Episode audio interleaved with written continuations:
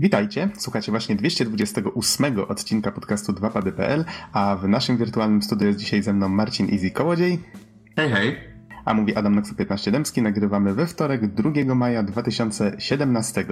W tym odcinku główne materiały to będą dwie recenzje i będzie to recka Call of Juarez Gunslinger, którą przygotował Don i będzie to recenzja Horizon Zero Dawn, czyli gry już dużo nowszej mm, którą recenzowaliśmy razem z Izim.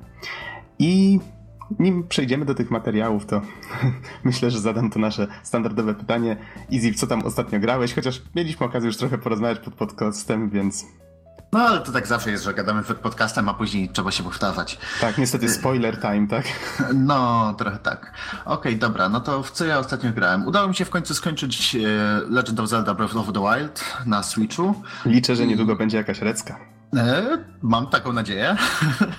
A nie, tak serio to w sumie zostało mi tylko zgadać się z surferem, żeby, żeby przysiąść do tego i nagrać.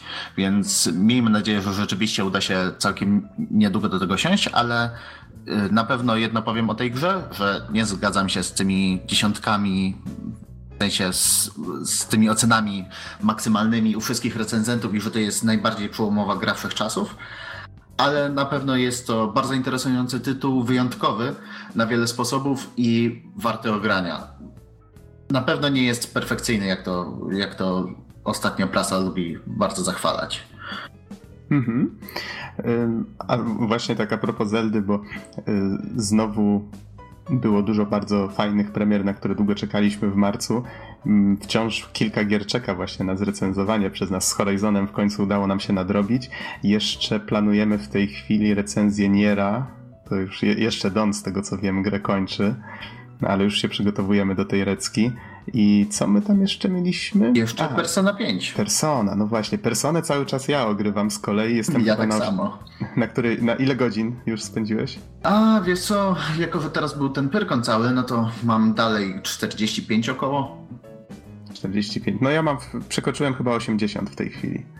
Dość, no ostatnio staram się spędzać z grą właściwie każdą wolną chwilę. W tym tygodniu zrobiłem sobie trochę przerwę na majówkę. Ale myślę, że zaraz jak tylko skończymy nagrywać, to od, od razu siadam do niej z powrotem. Okej, okay, ale przerwałem ci. Co, co jeszcze ostatnio grałeś? Y, jeszcze udało mi się dorwać Wonder Boya na Switcha. Y, w sumie to jest bardzo ładny e, remaster, to znaczy no, remaster bardzo starej gry z 89 roku, z tego co pamiętam. Platformóweczki to w sumie też więcej może powiem w innej okazji, bo tak na dobrą sprawę to dopiero zacząłem, ale, e, ale podoba mi się. W sensie dalej widać, że bardzo się przyłożyli, jeżeli chodzi o prawę audiowizualną twórcy, plus do tego można przyłączać sobie w locie, że tak powiem, tryb, tryby retro, zarówno jeżeli chodzi o grafik, grafikę, jak i o muzykę. No, ale z drugiej strony to jest bardzo wierny remaster, więc mamy wszystkie te ograniczenia systemu gry, że tak powiem, które były w oryginale. I, i, i czekaj, o czymś jeszcze mówiłem chyba. Hmm. Aha, a, wiem, wiem. Jeszcze na Playu 4 sobie ostatnio zaciągnąłem Tampera, czyli taki rytmiczny, psychodeliczny... Mózgoczep. Transowy mózgoczep. O, mózgoczep to jest idealne określenie. Y, gierka, która w sumie rytmiczno-muzyczna, o niej powiedzieć, to jest trochę za dużo, dlatego, bo ona jest przede wszystkim rytmiczna i trzeba się naprawdę porządnie wsłuchać w soundtrack, który jest taki właśnie bardzo mocno elektroniczny, trensowy, e, żeby, żeby wyczaić właśnie co trzeba wcisnąć, e, co trzeba po prostu wcisnąć na kontrolerze. E, ale powiem tak, jeżeli byście próbowali w to zagrać, to polecam wziąć słuchawki, podpiąć do pada, do pada i na słuchawkach grać. Dlatego, bo rzeczywiście te, te takie tak zwane audio cues, takie po prostu informacje dźwiękowe, E, są, potrafią się rozpłynąć tak jakby, w sensie e, nie wybić się ponad, e, ponad ścieżkę dźwiękową, co bardzo utrudnia granie. Zresztą ostatnio, jak byłem na zlocie, to próbowałem właśnie grać normalnie na telewizorze i szło mi ciężko, ale jak odpaliłem to, to u siebie i właśnie na słuchawkach, to nagle okazuje się, że wow, jednak ta gra nie jest aż taka ciężka, jak mi się wydawało. To może jako osoba, która miała okazję patrzeć na te wyczyny o około czwartej nad ranem, e, to może, może od razu ostrzegę, że ten soundtrack transowy, on no jest dość niebezpieczny o tej godzinie, to znaczy jest taki dość hipnotyczny wręcz, taki niepokojący i taki trochę dudniący, no, no, tak ciężko to opisać. Niemniej nie powiedziałeś o co chodzi w tej grze. Mamy żuczka, którym taki metalowy żuk, wygląda to w, mniej więcej w ten sposób, leci przed siebie i my po takiej rynnie poruszając się musimy naciskać odpowiednie przyciski na podstawie tego właśnie co słyszymy i tego co widzimy, że nadciąga e, z przodu. I też właśnie mamy takie bardzo hipnotyczne wizje tego otoczenia i, i co się tak zlewa z tą muzyką. Bardzo Audiowizualna psychodela. Tak, prostu. bardzo dziwna gra, ale w sumie sam bym spróbował któregoś razu zagrać może.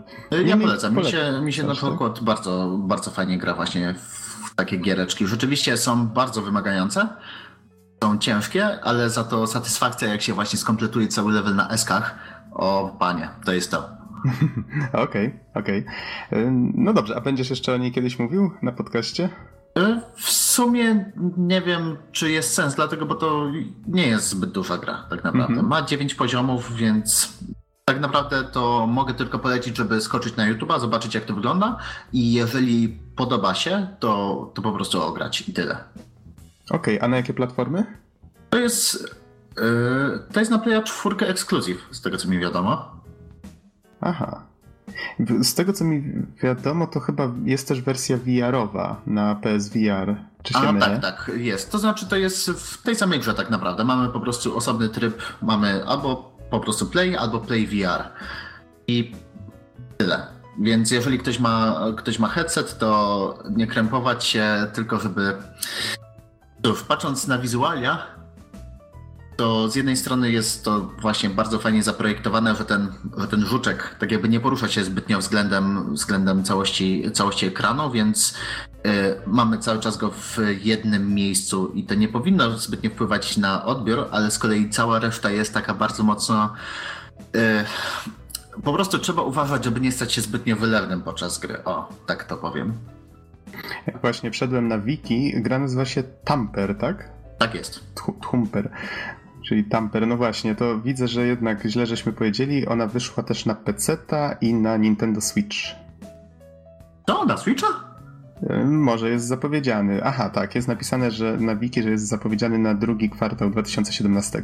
A, okej, okay, dobra. A, bądź, a, ukazał bądź... się 10 października 2016 na pozostałe platformy. Mhm. Bądź co będzie ogrywałem na Play 4 i szczerze mówiąc nawet nie wiedziałem, że jest wersja na PC. I to chyba w sumie w tyle, co grałem. A, tak, jeszcze Persona 5. To do tego kiedyś wrócimy. No tak, tak, zdecydowanie myślę, że nie raz. W moim przypadku to była głównie Persona 5, więc chyba. A nie, zaraz, była jeszcze jedna rzecz. Yy, właśnie jak w drodze yy, z, z powrotem ze zlotu yy, grałem na DS, na swoim 3DS-ie w Blaster Master Zero. O, to jest. Z tego co mi wiadomo, to jest remaster, ale ja nigdy nie grałem w oryginalnego Blaster Mastera na NESa, więc nie wiem na ile to jest prawda. Czy to jest zupełnie nowa gra, czy, czy faktycznie zremasterowana pierwsza część.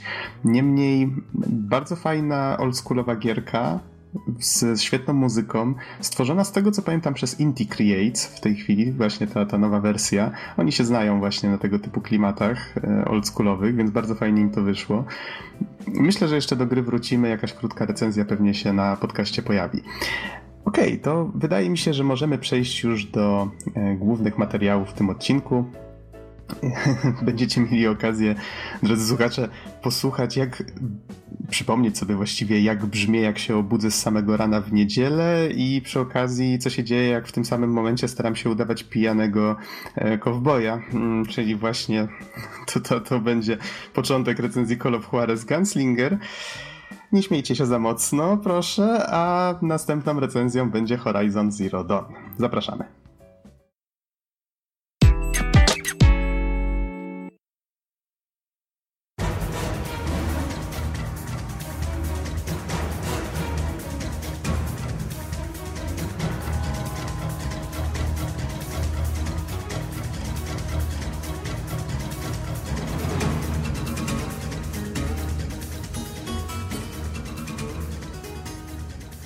Witajcie w wirtualnym salonie. Ten nieokrzesany gentleman tutaj to Don Dalton. Halo, ja, jest, ja jestem Buffalo Nox, najszybsi podcasterowcy na dzikim zachodzie.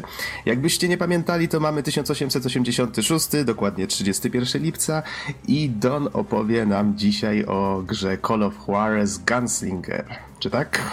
Dokładnie, dokładnie tak. Call of Juarez The Gunslinger I tutaj od razu małe wyjaśnienie. Gunslinger to tyle co a professional killer who uses a gun. Z tym wszystko się zgadza. Gra została wydana, wydana w 2013 roku. Deweloperem jest Techland, opublikował ją natomiast Ubisoft. I gra wyszła na platformę PC, Xbox 360 oraz PS3. Ja tu akurat jestem trochę przyzwyczajony już do pisania PS4 i Xbox One, ale jest to starsza, więc, no tak. więc i platformy też. Generalnie rzecz biorąc, cała gra jest oczywiście strzelanką z widokiem pierwszoosobowym. I co na teraz, na pierwszą chwilę mogę powiedzieć, że jest to właściwie taki dziki zachód z odrobiną kowbojskiego absurdu. Akcja gry rozpoczyna się w 1910 roku w takiej małej mieścińce w stanie Kansas. Stary rewolwerowiec wchodzi do salonu, przedstawia się jako Silas Greaves, czyli łowca nagród. Znaczy, to nie, jego imię i nazwisko nie znaczy łowca nagród, ale faktycznie taki zawód uprawia. Jak twierdzi, jest tylko przyjazdem, ma tylko drobną sprawę do załatwienia. No i jako, że jest starym rewolwerowcem, ma też mnóstwo bardzo interesujących przygód do opowiedzenia i historii, więc w zamian za oczywiście darmowe drinki opowiada te swoje fantastyczne przeżycia i przygody, jakie przeżył e, będąc łowcą nagród. Okazuje się, że przez całe życie ściga swojego Nemesis, Roscoe Boba Bryanta. I choć początkowo nie wiemy dlaczego to zostaje wyjaśnione, no, to ja tutaj tego nie będę przytaczać, dlatego że myślę, że, że jakby to, to jest element, który bardzo napędza całą historię i warto odkryć go samodzielnie. Natomiast mm, co jest dosyć istotne, to dosłownie cała gra jest opowieścią Silasa. Cała gra to jest gość przychodzi do, do salonu i opowiada. E, on oczywiście opowiada o wszystkich swoich zleceniach, e, które, e, których wypełnił jako łowca nagród. No i oczywiście zabijając legendy Dzikiego Zachodu, takie jak na przykład Jesse James, Billy the Kid, bracia Daltonowie, Curly Bill, John Ringo i tak dalej, i tak dalej. Myślę, że większość z nich jest znana bez względu na to, czy ktoś się interesuje Dzikim Zachodem, czy też nie. Co jest dosyć też wyróżniające w tej grze, to to, że oczywiście ta opowieść jest prowadzona Silas opowiada o tych wszystkich swoich przypadkach, natomiast on jest niewiarygodnym narratorem. My możemy tylko domyślać się, ile z jego opowieści jest prawdą. I co ciekawe, słuchacze, czyli osoby, które, które tam razem z nim siedzą w tym salonie, też się nad tym zastanawiają. No właśnie z tego, e, co słyszałem, to jest tak, że oni sugerują, że to jest jakieś takie niewiarygodne i gra się zmienia, historia się zmienia, czy tak? Tak, to zaraz właśnie do tego dosłownie przejdę. Otóż e, w trakcie rozgrywki my oczywiście kierujemy tą postacią z widokiem pierwszoosobowym, ale my tak naprawdę rozgrywamy opowieści Silasa w czasie rzeczywistym, jednocześnie słuchając jego opisów, e, jego szczegółów, które nam dodaje. Normalnie byłoby to dosyć głupie, no bo po co nam dodatkowe treści, skoro my widzimy wszystko, co tu się dzieje.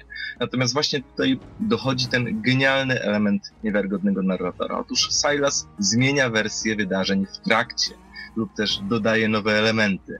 I na przykład wchodzimy do jakiegoś e, kanionu, e, pojawiają się Indianie e, na szczycie tych, tych skał, to tak, tak jak Indianie mieli w stylu. No i oczywiście Silas zaczyna mówić, że oto zaatakowali mnie Indianie. No i faktycznie walczymy z tymi Indianami. Po chwili jednak z linijek dialogowych i też z voiceoverów, czyli tych nagrań aktorów, no, słuchacz Silasa protestuje. Zaraz, tu przecież skąd się wzięli Indianie? Tutaj nie powinno być Indian. To chyba coś jest nie tak. Natomiast Silas na to odpiera zaraz, zaraz, ja nie mówiłem, że zaatakowali mnie Indianie. To mówiłem, że rewolwerowcy zaatakowali mnie w stylu Indian. I w tym momencie e, rozgrywka się zatrzymuje, Indianie zamieniają się w rewolwerowców i my kontynuujemy rozgrywkę. E, podobnie jest, podobnie jest, kiedy opowiada, że na przykład podjął się takiego szalonego planu e, wejścia do, do jaskini wypełnionej dynamitem. E, I my wchodzimy tam i praktycznie giniemy, no bo to nie mogło się skończyć inaczej, tak, tak było zaplanowane w akcji.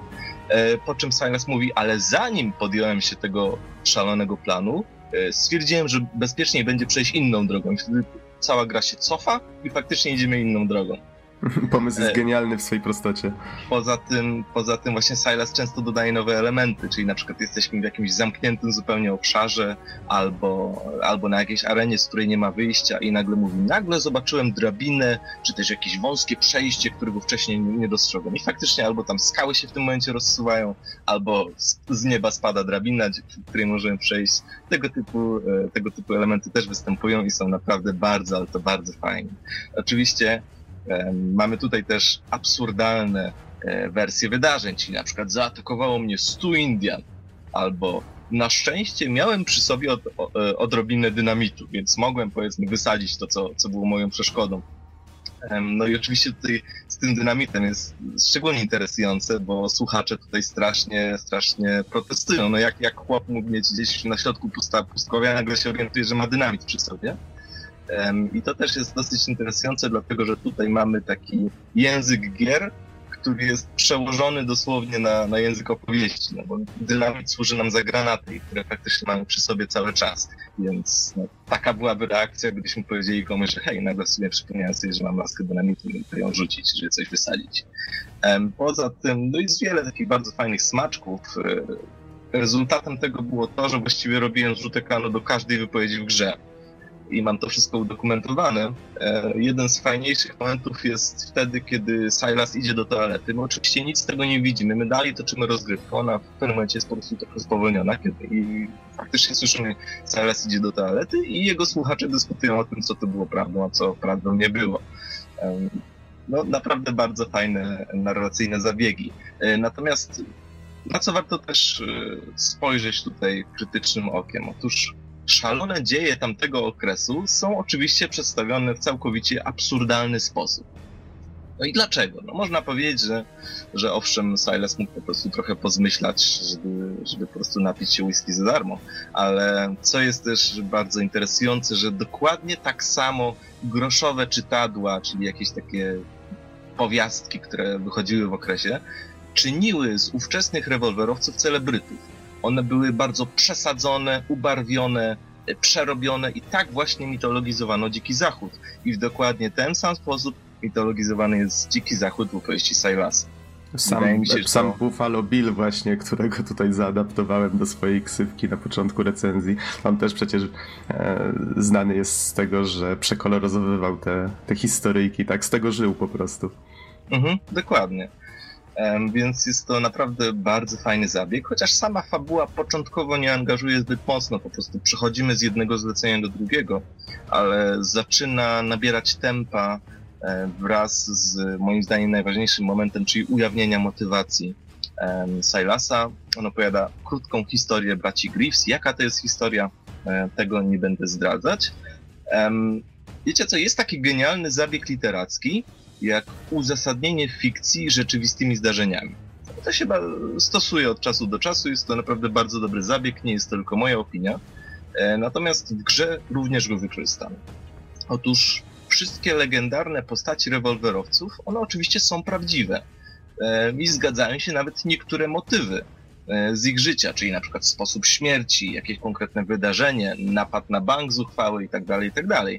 E, natomiast y, oczywiście też są zdarzenia historyczne, jakieś słynne strzelaniny, wojny gangów, czy jakieś inne epizody z życia Dzikiego Zachodu, które faktycznie zapisały się na kartach historii i one faktycznie jakoś tam w grze występują lub są do nich nawiązania, ale pamiętajmy, że narrator wciąż ubarwia.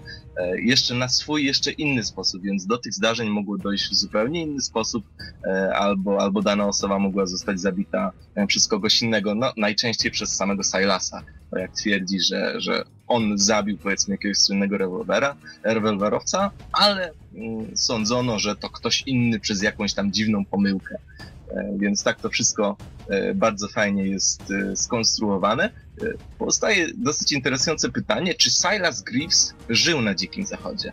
Otóż okazuje się, że historia braci Greaves jest jak najbardziej autentyczna. Natomiast cała opowieść i cały ten ciąg z nagród oczywiście nie. Chociaż warto tutaj dodać, że inspiracją do postaci łowcy nagród z Gunslinger był rzeczywisty rewolwerowiec Frank Eaton, który był też znany jako Pistol Pete. To był jakiegoś rodzaju stróż prawa, praworządny. On chciał dopaść morderców swojego ojca, a jednocześnie był gawędziarzem. Więc można powiedzieć, że dosyć mocno pasuje do tego, jak wygląda tutaj główna postać w samej grze. Co jest też dosyć interesujące, mm, na jakby w pewnym kontraście z opowieściami Griffsa, e, w grze mamy zestaw znajdziek, na, na różnych poziomach one się znajdują, które się nazywają okruchy prawdy. Um, I kiedy je zbierzemy, oczywiście możemy z poziomu menu przejść do takiego krótkiego, e, popularno-naukowego skrótu na temat autentycznego wydarzenia, postaci czy jakiegoś zjawiska Dzikiego Zachodu. Te rzeczy są naprawdę bardzo sprawnie napisane. No, bardzo polecam, polecam się zapoznać właściwie.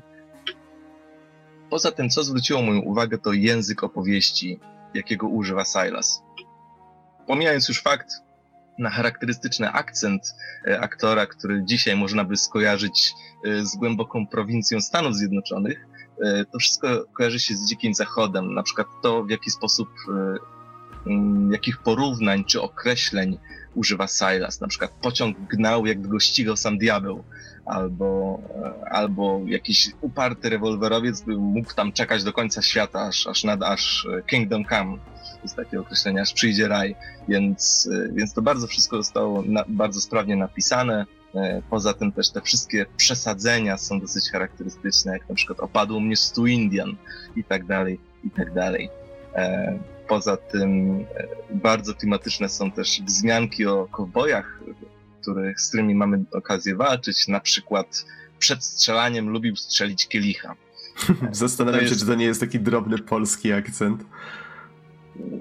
Wątpię, szczerze powiedziawszy. W każdym razie jakby ten język, y, ten sposób opowieści jest naprawdę myślę, że bardzo trafiony, jeśli chodzi o Dziki Zachód. Ja oczywiście nie mogę tego zweryfikować y, w sposób głębszy, ale rzecz przedstawia się wiarygodnie do pewnego stopnia, tak? Wiarygodnie, jeśli chodzi o przesadzoną kowbojską opowieść. Jeśli chodzi o samą rozgrywkę, to ona również jest, y, można powiedzieć, dosyć absurdalna e, jako gra akcji. Oczywiście mamy do czynienia z multum przeciwników, którzy kryją się za osłonami. E, to są najczęściej jacyś mieszkańcy czy rewolwerowcy. Oni mogą mieć jedną broń, dwie bronie. Są też tarczownicy, którzy mają coś w rodzaju od takich drzwi z serduszkiem albo z jakimś innym otworem, po prostu którymi się osłaniają i z, którą, z którymi drzwiami do nas idą, e, a poza tym na przykład draby z dwururkami, przy czym i tarczownicy i draby z dwururkami są raczej przeciwnikami rzadszymi. E, natomiast e, są też Indianie i inne tego typu postaci, ale raczej mniej więcej gameplay wygląda tak samo wszędzie. Poza tym przeciwnicy, którzy kryją się za osłonami, Nieraz za osłon wystają ich głowy lub też inne części ciała i w związku z tym wystarczy trochę się przemieścić i, i mamy ich jak na talerzu. Nie zawsze, ale często się tak zdarza. Poza tym zauważyłem, że też są trochę mało dynamiczni, to znaczy oni jasne, zmieniają czasem osłony, za którymi się kryją, ale na przykład nie próbują nas okrążyć, nie próbują nas podejść, więc no, wydaje mi się, że tutaj trochę, trochę zabrakło. Dobrym przykładem jest Mafia 2, w której faktycznie przeciwnicy nas próbują okrążyć, podejść i tak dalej, i tak dalej. W ciągu gry natomiast e, mamy i przeciwników e, z krótszych dystansów, ale wydaje mi się, że w, zwłaszcza w ciągu gry, w dalszych etapach to jest głównie walka na dystans, więc ja używałem najpierw rewolweru, a potem e, karabinu. A skoro już mowa mm, zacząłem mówić o broniach, to warto powiedzieć nieco więcej o tym, jakimi pukawkami czy też innymi narzędziami zwalczamy zło. Otóż mamy tutaj do czynienia e, zarówno z bronią krótką i długą. I z broni krótkich mamy rewolwery, dwa rodzaje, obrzyny, e, z broni długiej strzelbę, karabin i tam pewnie jeszcze jakieś inne, na przykład spiłowany karabin, którego w sumie nigdy nie używałem, więc, e, więc nie mogę powiedzieć, ale prawdopodobnie po prostu można było wziąć dwa spiłowane karabiny.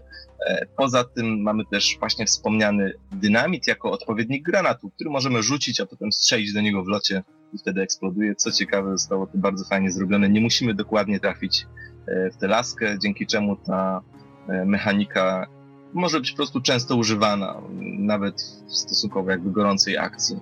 Brzmi e, efekciarsko. Dokładnie tak, dokładnie tak. z, tego, tym... co, z tego co słyszę, mhm. Arsenał jest taki raczej, raczej standardowy, aż dziwi, że bohatera nie kusiło, żeby powiedzieć coś w rodzaju i wtedy znalazłem na środku pustyni railguna.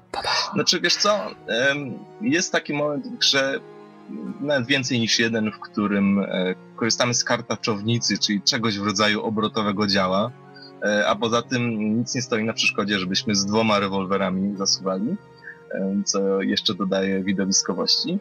Natomiast mhm. ja osobiście po pierwsze wyłączyłem ekranowy celownik, bo na szczęście da się to zrobić i całą grę używałem jednego rewolweru i jednego karabinu. Dobrze, źle, ocencie sami, ja się bawiłem świetnie. E, natomiast samo strzelanie daje mnóstwo satysfakcji, zarówno jeśli chodzi o dźwięki, animacje. E, naprawdę fantastycznie wygląda to strzelanie z rewolweru. Mogę to powiedzieć trochę jakby z porównaniem do rzeczywistości, bo faktycznie z rewolwerów miałem okazję strzelać. No i oczywiście prawdziwe strzelanie daje więcej satysfakcji, ale, ale te, te growe naprawdę też bardzo fajnie brzmią i wyglądają. E, poza tym w grze zaimplementowano rozwój postaci i głównie to są umiejętności pasywne, czyli na przykład noszenie dodatkowej amunicji, e, zwiększone obrażenia, e, automatyczne ładowanie broni, jeśli, jeśli uzyskamy ileś, ileś zabójstw pod rząd. Szczerze powiedziawszy, nie orientuję się w tym zbyt mocno, gdyż właściwie niemal całkowicie pominąłem ten rozwój postaci. Grałem na najwyższym poziomie trudności dostępnym za pierwszym uruchomieniem, bo czasem się odblokowuje inne, a ja po prostu za pierwszym uruchomieniem odpaliłem najwyższy i właściwie całą grę chodziłem z rewolwerem karabinem, ulepszając tylko jedną ścieżkę do połowy, jedną ścieżkę z trzech. Właściwie mamy trzy ścieżki, czyli e, rewolwerowiec to właśnie e, jest jakby ulepszanie wszystkich walki na krótki zasięg i rewolwerów, potem trapper, czyli walka na dystans i zdawało się jeszcze jedna, która, mm, która obejmowała strzelby. W grze mamy oczywiście nie tylko strzelanie i no właśnie, no jest to strzelanka, ale mamy nie tylko strzelanie, coś trzeba było dodać, więc y, zaimplementowano też quick time eventy, których no, niezbyt bardzo mi się podobają. są takie momenty w grze, gdy opada nas zgraja, wtedy czas dosłownie staje w miejscu i mamy cztery przyciski do naciśnięcia. Wtedy bo, bohater e, momentalnie się odwraca i wali headshoty do okrążających go przeciwników. Poza tym też taki Bayer, w sumie, z którego prawie w ogóle nie korzystałem, czyli spowolnienie czasu. Za zabitych przeciwników mamy punkty koncentracji. E, kiedy je wykorzystamy, czas zwalnia na, na chwilę. Możemy po, prostu, e, możemy po prostu szybciej ich wykańczać. To jest właściwie dokładnie tak samo jak w Max Payne. I oddech śmierci, który w sumie bardzo mi się podobał. To był taki, taka umiejętność, która miała mm, duży czas ładowania się, ale kiedy była aktywowana i przeciwnik strzelił do nas wyjątkowo celnie, to wtedy czas zwalniał, a my e, mieliśmy dosłownie moment, kilka, kilka sekund na to, żeby odchylić się w lewą lub prawą stronę. I w momencie, kiedy odchyliliśmy się w dobrą stronę, to wtedy dosłownie uniknęliśmy naboju, e, czując na sobie jednocześnie ten właśnie tytułowy oddech śmierci. Więc to było dosyć fajnie, fajnie to wyglądało bardzo efektownie, kiedy idziemy z tym rewolwerem na, na bandziorów i nagle aktywuje się ta sekwencja, unikamy kuli, po czym idziemy dalej. Więc to naprawdę bardzo fajna rzecz. E, poza tym no, są też punkty za zabójstwa, za zabójstwo normalne, celu ruchomego. Moje ulubione to było Sokole Oko, czyli zabójstwo na odległość lub też między oczy, czyli po prostu headshot. Um, oprócz takiej jakby standardowej rozgrywki pomyślano o dwóch takich, można powiedzieć, trochę innych trybach. E, czyli po pierwsze bossowie, a po drugie pojedynki rewolwerowców. Myślę, że ten drugi brzmi znacznie ciekawiej, ale przejdźmy do bossów najpierw. E, generalnie rzecz biorąc, cała, cała rzecz polega na tym, że raz na jakiś czas w grze napotykamy na postać, oczywiście najczęściej na jakiejś arenie lub innym e, torze przeszkód, która jest bardziej żywotna od innych i jeden headshot nie wystarcza. Wtedy, ma, wtedy mamy, wtedy mamy pasek z punktami zdrowia tej postaci e, i wtedy faktycznie mamy do rozegrania taką quasi bitwę. I ona może mieć różne formuły, na przykład e, walka na arenie z gościem, który obrzuca nas dynamitem, podchodzenie pod strzelającą kartaczownicę, czy też pojedynek wśród stosów drewna w tartaku, który polega z jednej strony na kluczeniu, z drugiej na uważaniu na, na to, gdzie jest przeciwnik, kiedy do nas strzela. Poza tym pojedynki, które teoretycznie brzmią fantastycznie, e, ale ja osobiście za nimi nie przepadam. Że raz na jakiś czas się zdarza, że właśnie gość, na którego jest wydane zlecenie, my go wreszcie spotykamy e, i decydujemy się na e, konfrontację w męskim stylu, jakby to powiedział Silas. I cała rzecz polega na tym, że mamy jakby takie dwie wartości. Z jednej strony mamy celownik, którym naprowadzamy na przeciwnika. On jest ślizgający się, więc dosłownie musimy co chwila go pilnować, żeby e, był skierowany w odpowiednie miejsce, punkt, w głowę czy jakieś inne. I im dłużej on jest w dobrym miejscu, wtedy procentowo nam daje większe skupienie tam do 100%. Drugi element to jest ręka rewolwerowca, która um, przemieszcza się też cały czas podobnie się jakby ślizga, natomiast my musimy pilnować, żeby ona była lewo-prawo, żeby ona była tuż nad bronią. I im bliżej jest broni, tym większą mamy szybkość, też również procentowo. I tu warto powiedzieć, że kamera jest właśnie skierowana, ona jest mniej więcej na wysokości biodra po prawej stronie, więc widzimy zarówno tam e, celownik na przeciwniku, jak i, jak i broń nad ręką jest to bardzo fajnie. Natomiast cała rzecz sprawdza się do tego, że mamy jakby dwa rozjeżdżające się obiekty, e, dające liczniki, no i musimy oczywiście dopilnować, żeby one były e, w jak największych wartościach. Kiedy, e, kiedy przeciwnik zaczyna wyciągać broń, wtedy musimy zareagować piersi i w zależności od tego, czy mieliśmy dobre stany suwaczków, to wtedy, wtedy wygrywamy lub przegrywamy, oczywiście jeśli dobrze wycelowaliśmy.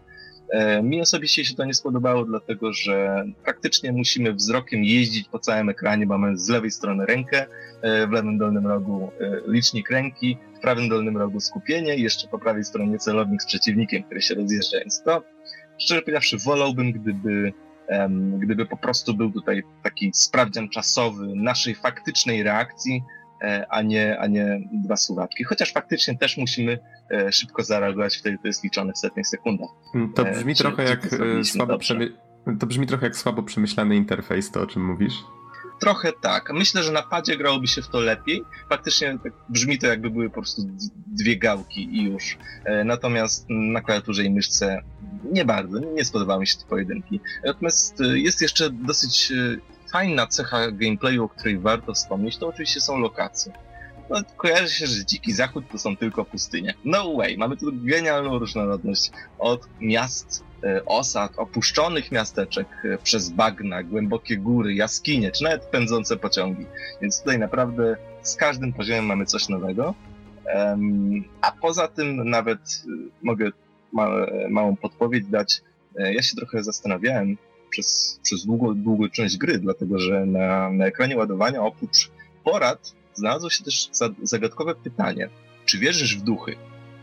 I do końca gry to pytanie się mm, nie wyjaśniło. Dopiero przy samym końcu dowiedziałem się, dlaczego to zagadkowe pytanie w ogóle zostało zadane na ekranie ładowania. To jest dosyć interesujące. Ona się wiąże z jedną z ostatnich lokacji. kończąc kwestię rozgrywki przechodząc do oprawy. Chyba, że masz jakieś pytania. E, nie, raczej nie. Tak zastanawiałem się, czy dobrze robisz mówiąc o tych, o tych duchach, ale... Nie, to jest od samego czy... Można to wylosować od samego początku gry, Aha, więc to jest... Okej, okay. okay, ale, ale znaczenia. Po, pobudziłeś moją ciekawość. Um, jeśli chodzi o oprawę, to ona podobnie jak narracja i rozgrywka jest ubarwiona, można powiedzieć. Jest oczywiście stylizowana na komiks, e, natomiast e, sama ta kamera, jakby przez którą oglądamy świat, według twórców jest stylizowana na kartę komiksu. Moim zdaniem wygląda trochę jak ekran kinematografu, czyli tego pierwszego urządzenia do wyświetlania filmów. E, a to wrażenie tym bardziej podkreśliło, e, podkreślił fakt, że kiedy przeciwnik nas trafi, to dziury po kulach są w ekranie. Jest taka jakby biała dziura pod, na ekranie, która po prostu się zabliźnia, a nie powiedzmy jakiś tam typowy krwawy ekran. E, poza tym mamy też komiksowe cutscenki i wstawki, właśnie między innymi z tym napisem, że mamy jakiegoś przeciwnika, są trzy, trzy obrazki dynamiczne z nim narysowanym komiksowo, na przykład właśnie o tym, że, że przed strzelaniem lubi strzelić kielichem. Jeśli chodzi o muzykę, to jest też bardzo charakterystyczna dla brzmień właśnie kojarzonych z Dzikim Zachodem. Tu też e, twórcy zdradzili, że dźwięki uzyskano między innymi za pomocą instrumentu zwanego melotronem, i dzięki temu udało się tak zepsuć współczesną trąbkę, żeby brzmiała jak ta z lat 70. No, podejrzewam, że, że jak ta, która, e, która wykorzystywana była choćby w westernach. Jak to brzmi tak zepsuć. Tak, bo właśnie współcześnie, współcześnie już trąbka tak nie brzmi i nie da się jej tak zmodyfikować, żeby, żeby faktycznie oddawała takie dźwięki. E, poza tym no, mamy i też pianino charakterystyczne i nie wiem, czy to jest gitara, czy też nie gitara, ale jakby trąbki, gitara, pianino, jakby to, te trzy instrumenty odpowiednio sobie w głowie zmodyfikować. Myślę, że myślę, że wszystkim mniej więcej gra o co chodzi. E, sama muzyka jest y, bardzo dynamiczna, fantastycznie wpasowuje się w akcję, y, no i jest bardzo wysokiej jakości. Naprawdę bardzo, bardzo dobra oprawa. Będę już podsumowywać, chyba że zakradło ci się jeszcze jakieś pytanko. Nie, raczej nie. Chociaż powiedz mi, czy gra ma multiplayer? Nie ma, z tego co wiem. To nie okay, ma. Są bo... trzy mhm. tryby. E, jeden to jest właśnie historia, e, drugi to jest akcja, czyli w gruncie rzeczy poziomy, w których e, mamy falę przeciwników lub jakąś misję do wykonania, bez już narracji, po prostu z punktami, kombosami i wszystkimi umiejętnościami postaci. Oraz tryb trzeci, czyli pojedynki. Możemy po prostu wszystkie pojedynki z gry jeszcze raz sobie rozegrać. Mnie osobiście one nie interesowały, ale jeśli ktoś byłby, mm, byłby chętny, to tak. Widziałem, że Gexen w trybie akcji ma tam jakieś swoje wyniki trzygwiazdkowe, więc można, można pobić. Tak, mam wrażenie, że o Gunslingerze już chyba Gexen i być może też Bizon opowiadali na podcaście. Ja pamiętam na pewno, że Bizon. Tak? No to to tak, właśnie pamiętam, że ktoś już recenzował Gunslingera. A, a multiplayer pytam, bo wiem, że pewnie są słuchacze, których to interesuje. Mm, za to jeszcze jedno pytanie mi się teraz nasunęło. Ile zajęło ci ukończenie kampanii? Ile mi zajęło? Już patrzę na Steamie. Steam pokazuje, że to zaledwie 9 godzin, ale mhm. Mm, być może grałem też offline w pewnych momentach, więc być może to nie jest tak, tak wiarygodne, jakby mogło być. Więc no, niemniej jest to, wydaje się, dosyć standardowa długość tego typu gry. No, w porównaniu z Call of Duty trwającym 6, to i tak jest więcej, więc hej, mogło być gorzej.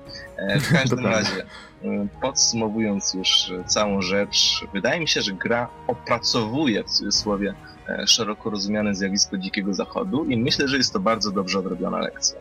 Każdy, kto interesuje się trochę Dzikim Zachodem, interesuje się tymi wszystkimi postaciami, czy też kolejami ich losów, faktycznie znajdzie w grze bardzo dużo bardzo fajnych smaczków. No i cała gra jest trochę takim mm, Tarantino na zachodzie, chociaż ja bym nie powiedział do końca, ale jest to jednak mimo wszystko szalony, dziki zachód okiem niewiarygodnego narratora, który też sobie lubił bawić. E, gra jest oczywiście sprzed kilku lat, bo 2013, ale fantastycznie się trzyma, fantastycznie się w nią gra nawet, e, nawet dziś. E, no i co mogę powiedzieć? Call of Juarez, pierwsza część serii, już została przeze mnie zakupiona po ukończeniu Gunslingera, już stoi na półce, czeka na ukończenie, a poza tym chyba mam ochotę obejrzeć jakiś western z tego wszystkiego. Czyli coś czuję, że możemy się spodziewać każdej kolejnej części serii, tak cyk, cyk, cyk, cyk, cała seria recenzji. Coś tak czuję. zobaczymy, zobaczymy, ale naprawdę bardzo dobrze opracowany temat. Dziękuję bardzo za wysłuchanie i do usłyszenia.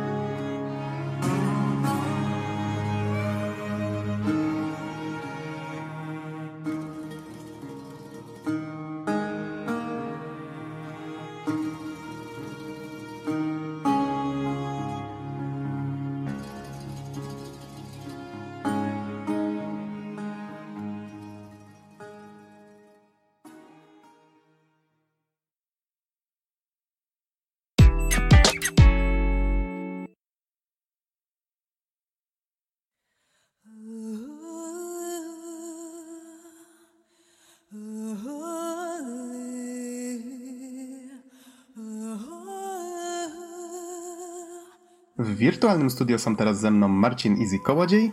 Hej, hej. I Bartłomiej Donsot-Tomycyk. Halo, halo. A mówi Adam Noxa 15 Dębski. Nagrywamy w czwartek 27 kwietnia 2017 i Easy będzie teraz, no z moją pomocą troszeczkę, recenzował grę Horizon Zero Dawn, którą żeśmy mieli okazję grać przez marzec. Właściwie w marcu było dużo bardzo fajnych premier. Horizon był grą, która właściwie zaczęła dla nas ten um, fajny sezon, można tak powiedzieć, bo z tego co widzę w Europie miał premierę 1 marca, tak? I jest to ekskluzyw na PlayStation 4.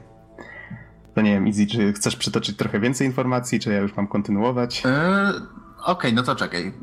1 marca, tam w północnej Ameryce 28 lutego, więc w sumie minimalny poślizg, ale to, co jest najważniejsze, to to, że deweloperem jest Guerrilla Games, czyli studio znane przede wszystkim ze strzelanin z Killzone'a, z serii Killzone i cóż, szczerze mówiąc nie spodziewałem się po tej grze, że będzie jakaś mega rewelacyjna, dlatego, bo to jest tak naprawdę y, open world Hmm, jakby to powiedzieć nawet. Po znaczy, prostu first jeżeli... person shooter open world. O. Third, tak, czyli z perspektywy trzeciej osoby. Troszeczkę tak jakby jakby połączyć Uncharted z no dajmy na to Wiedźminem, tak? To, to takie jeszcze, miałem jest skojarzenia. Jest Tomb Raidera. O tak, tak, dokładnie. Takie właśnie miałem skojarzenia. Zresztą twórcy, z tego co mi wiadomo, nie ukrywają inspiracji trzecim Wiedźminem. Y, gdzieś tam czytałem właśnie, że, y, że, że podglądali tak różne rozwiązania. Y, co zresztą widać w questach pobocznych, ale myślę, że do tego jeszcze, do tego jeszcze przejdziemy. Okej, okay, może jeszcze na początek przypomnij mi, Easy, ty masz PlayStation 4 Pro, tak? E, nie, nie, ja Zwykle, grałem na tak? podstawce, tak. Aha, dobrze, to ja od razu powiem, że ja grałem na Pro, to fajnie, będziemy mieli porównanie. No i cóż, w takim razie zaczynaj, ja będę się może mm, od czasu do czasu wtrącał, żeby już nie zaburzać ci tutaj toku myślowego za bardzo.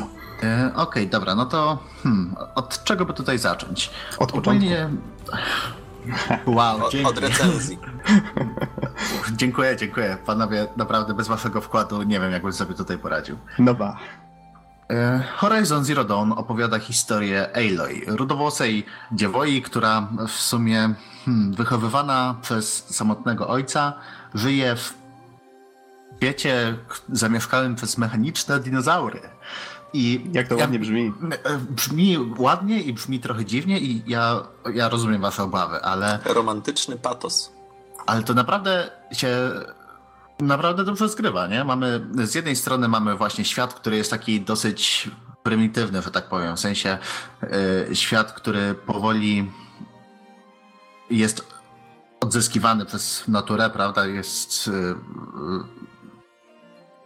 ludzie się nie, pan, nie panoszą się aż tak bardzo, jak się panoszyli wcześniej.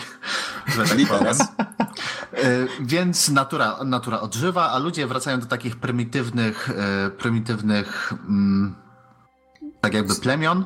Mhm.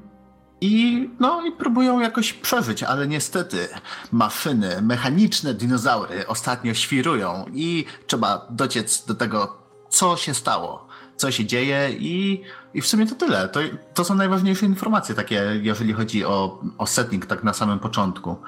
Przedstawiłeś to troszeczkę z takim przymrużeniem oka, ale może warto tutaj nadmienić, że gra od samego początku bardzo fajnie buduje nastrój, że mamy ten fajny, e, fajny świat właśnie, w którym ludzie żyją w tych niewielkich plemionach, tak jakby wydawać by się mogło, że czas się dla ludzkości cofnął, ale jednocześnie mamy tą, tą zaawansowaną technikę, która szaleje po tym dzikim świecie, to tak troszkę w przenośni. Mamy właśnie te zwierzęta, czy te dinozaury mechaniczne, które kojarzą się trochę z wynalazkami, które obecnie można na YouTube oglądać, chociażby mm, z tego co pamiętam z Boston Dynamic, tak? Oni publikują co chwila właśnie jakieś swoje badania e, nad czy, czy to jakimś robopsem, czy właśnie jakimiś takimi urządzeniami, które mają pomagać e, chociażby na polach bitew przenosić jakieś pakunki. I tutaj nagle widzimy, że takie, tak jakby ktoś właśnie wziął tę technologię i do, rozwinął ją jeszcze bardziej i nagle stworzył cały ekosystem na niej oparty. I co więcej, jeszcze stwierdził, że mm, te roboty nie wyglądają aż tak dobrze, to może upodobnimy je do prawdziwych zwierząt. E, prawda? I naprawdę to jest fenomenalny pomysł. To się świetnie sprawdziło i naprawdę te wszystkie e, mechaniczne stworzenia budują bardzo dobrze klimat. Mhm. E, I hmm, e, jeszcze warto nadmienić, że ta technologia przez, jest różnie postrzegana przez różne plemiona i właśnie plemię, w, której, w którym wychowała się Aloy, bardziej uciekło w stronę takich prymitywnych wierzeń, prawda, że mamy, mamy zamkniętą górę i o, bo tam jest nasza bogini. a te maszyny to zło i one polują na ludzi, bo są złe i to dlatego, że my grzeszymy. Ale trzeba przyznać, że bardzo fajnie to zrobili, bo Tak, tak. y, z naszej perspektywy, jak my właśnie staramy się połączyć te niteczki na zasadzie, co się właściwie ze światem stało, że dotarł do takiego momentu, co jest zresztą, y, myślę, chyba najważniejszą rzeczą w fabule, to jest właśnie wyjaśnienie tej, tej zagadki i to z czasem się coraz bardziej rozkręca, y, to właśnie obserwowanie tego, w jaki sposób nowoczesna technologia stała się dla tych ludzi zabobonem i właśnie takim, takimi wierzeniami, jak my dzisiaj mówimy o jakichś starych religiach czy starej mitologii, to, to właśnie tutaj się tak splata te stare z nowym właśnie na podobnych zasadach i to się bardzo fajnie się to obserwuje. Właściwie Wiecie backstory... co? No, no. Mi się, wybacz, że tak wtrącę ci się w słowa, ale mi się skojarzyło um, trochę Metro Last Light. Um, I to do czego piję? Otóż tam w pewnym momencie e, był zarysowany taki scenariusz. Nadchodzi katastrofa. Um, większość, e, większość jakichś urządzeń skomplikowanych całkowicie jest wyeliminowanych e, z działania. Natomiast jakaś ich część tam w podziemnych bazach, te zaawansowane pociągi, inne rzeczy działają. I niektóre osoby jeszcze pamiętają te technologie e, ze świata sprzed, apoka- sprzed apokalipsy, ale kilka pokoleń e, przód e, może się okazać, że, um, że zaczną się opowieści o tym, że te niezwykłe urządzenia podarowali bogowie lub coś w tym stylu. Tam taka wypowiedź się pojawia w metrze Last Light i myślę, że jest to no, dosyć interesująca, e, Mhm. interesujący motyw, że po prostu coś, e, coś tak zaawansowanego nikt już nie wie skąd to się wzięło, bo ostatnie osoby, które pamiętały już po prostu nie przekazały tej wiedzy, już, już ich nie ma i może to jacyś bogowie są. Nie, to tutaj z miejsca jest po prostu powiedziane, że to jest daleko w przyszłości i nikt nawet nie wie, dlaczego są te maszyny, jak one działają i nic Mhm. o nich nie wiadomo. Więc w sumie to jest właśnie takie bardzo fajnie, naturalnie, że podchodzą do tego ze strachem. Nie wiedzą, nie wiedzą co, z, co z tym zrobić, więc odsuwają jak najdalej i starają się odgrodzić od zewnętrznego świata. I ogólnie powiem tak, że się bardzo pozytywnie zaskoczyłem właśnie na tym całym settingu.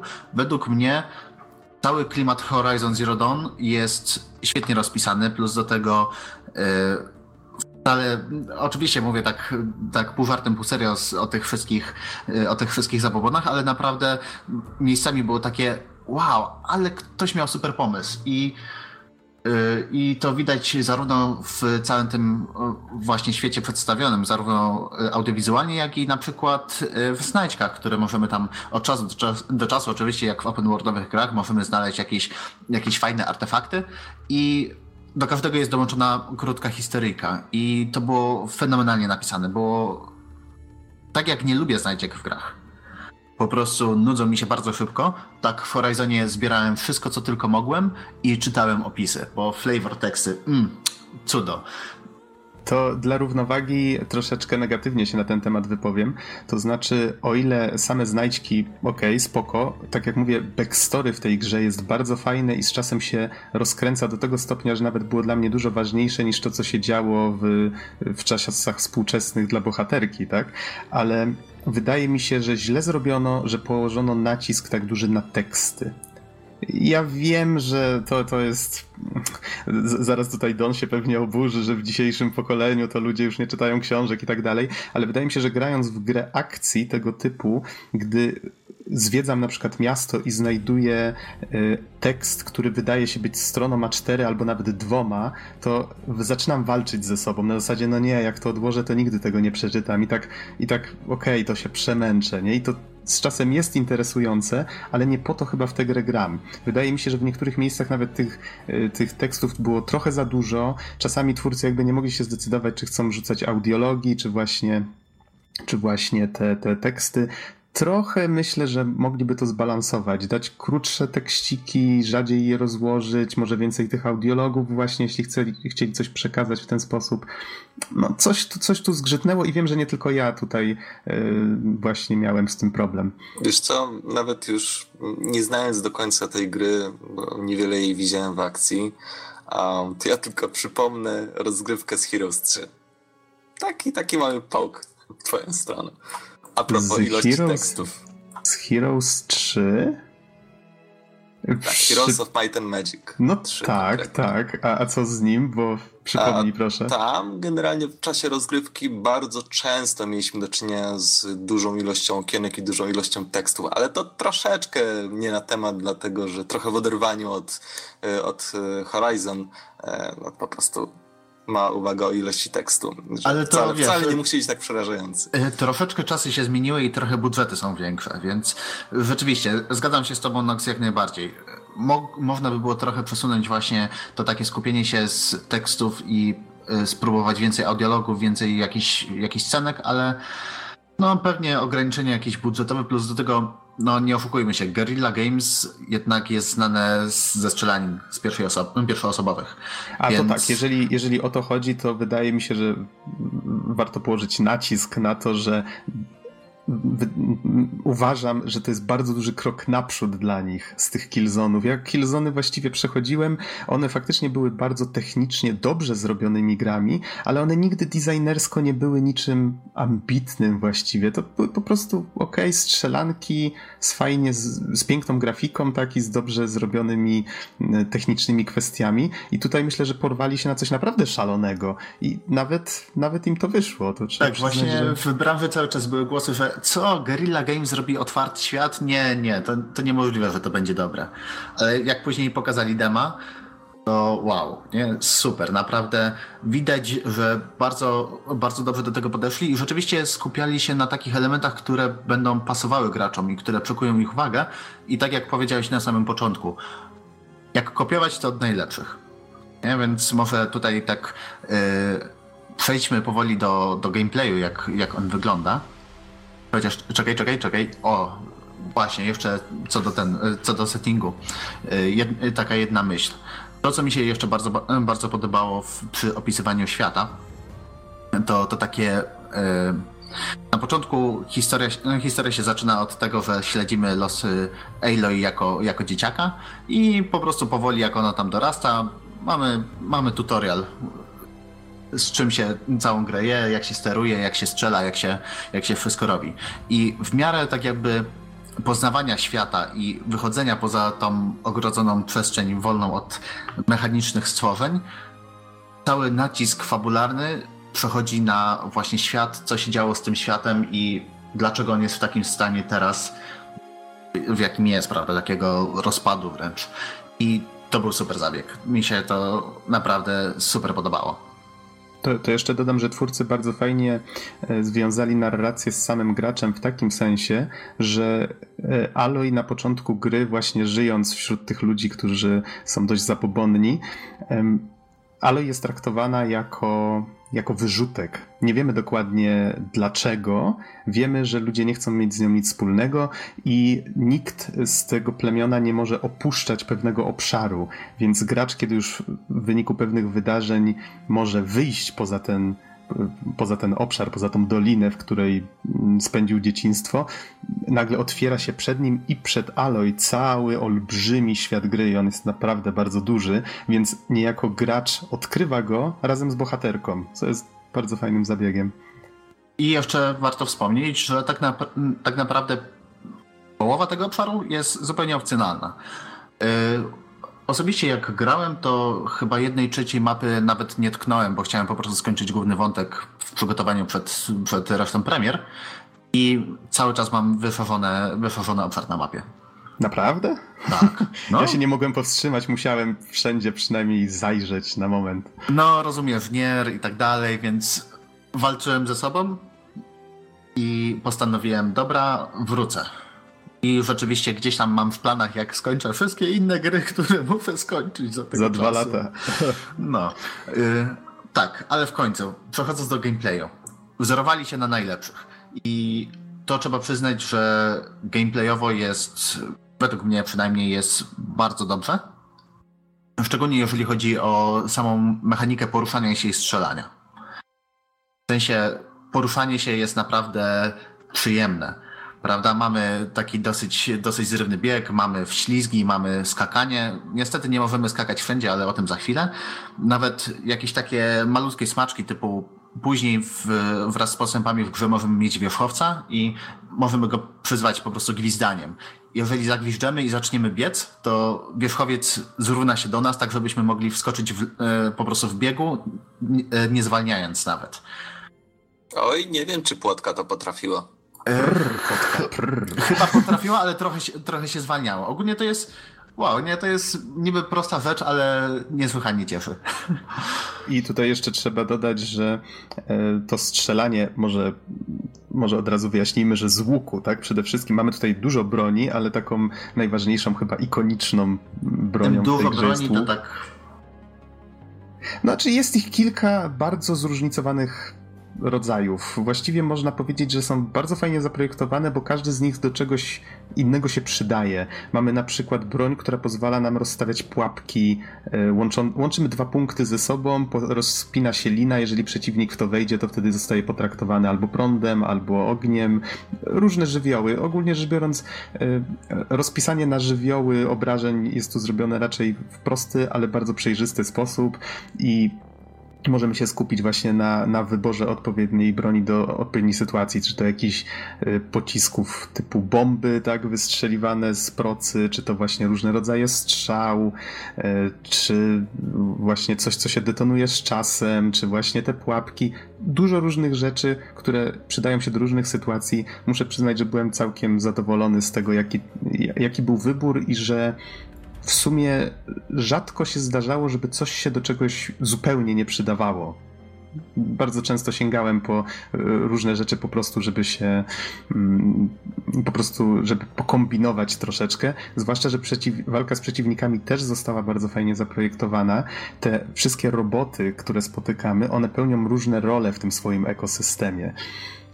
Może nie będziemy tutaj wchodzić w zbyt duże szczegóły, warto się pobawić w odkrywanie tego samemu, ale bardzo fajne jest to, że na cielskach tych robotów one, one składają się z różnych części i na przykład o, właśnie coś, o czym nie wspomnieliśmy. Bohaterka posiada coś, co jako małe dziecko znalazła w starożytnych, w cudzysłowie, ruinach.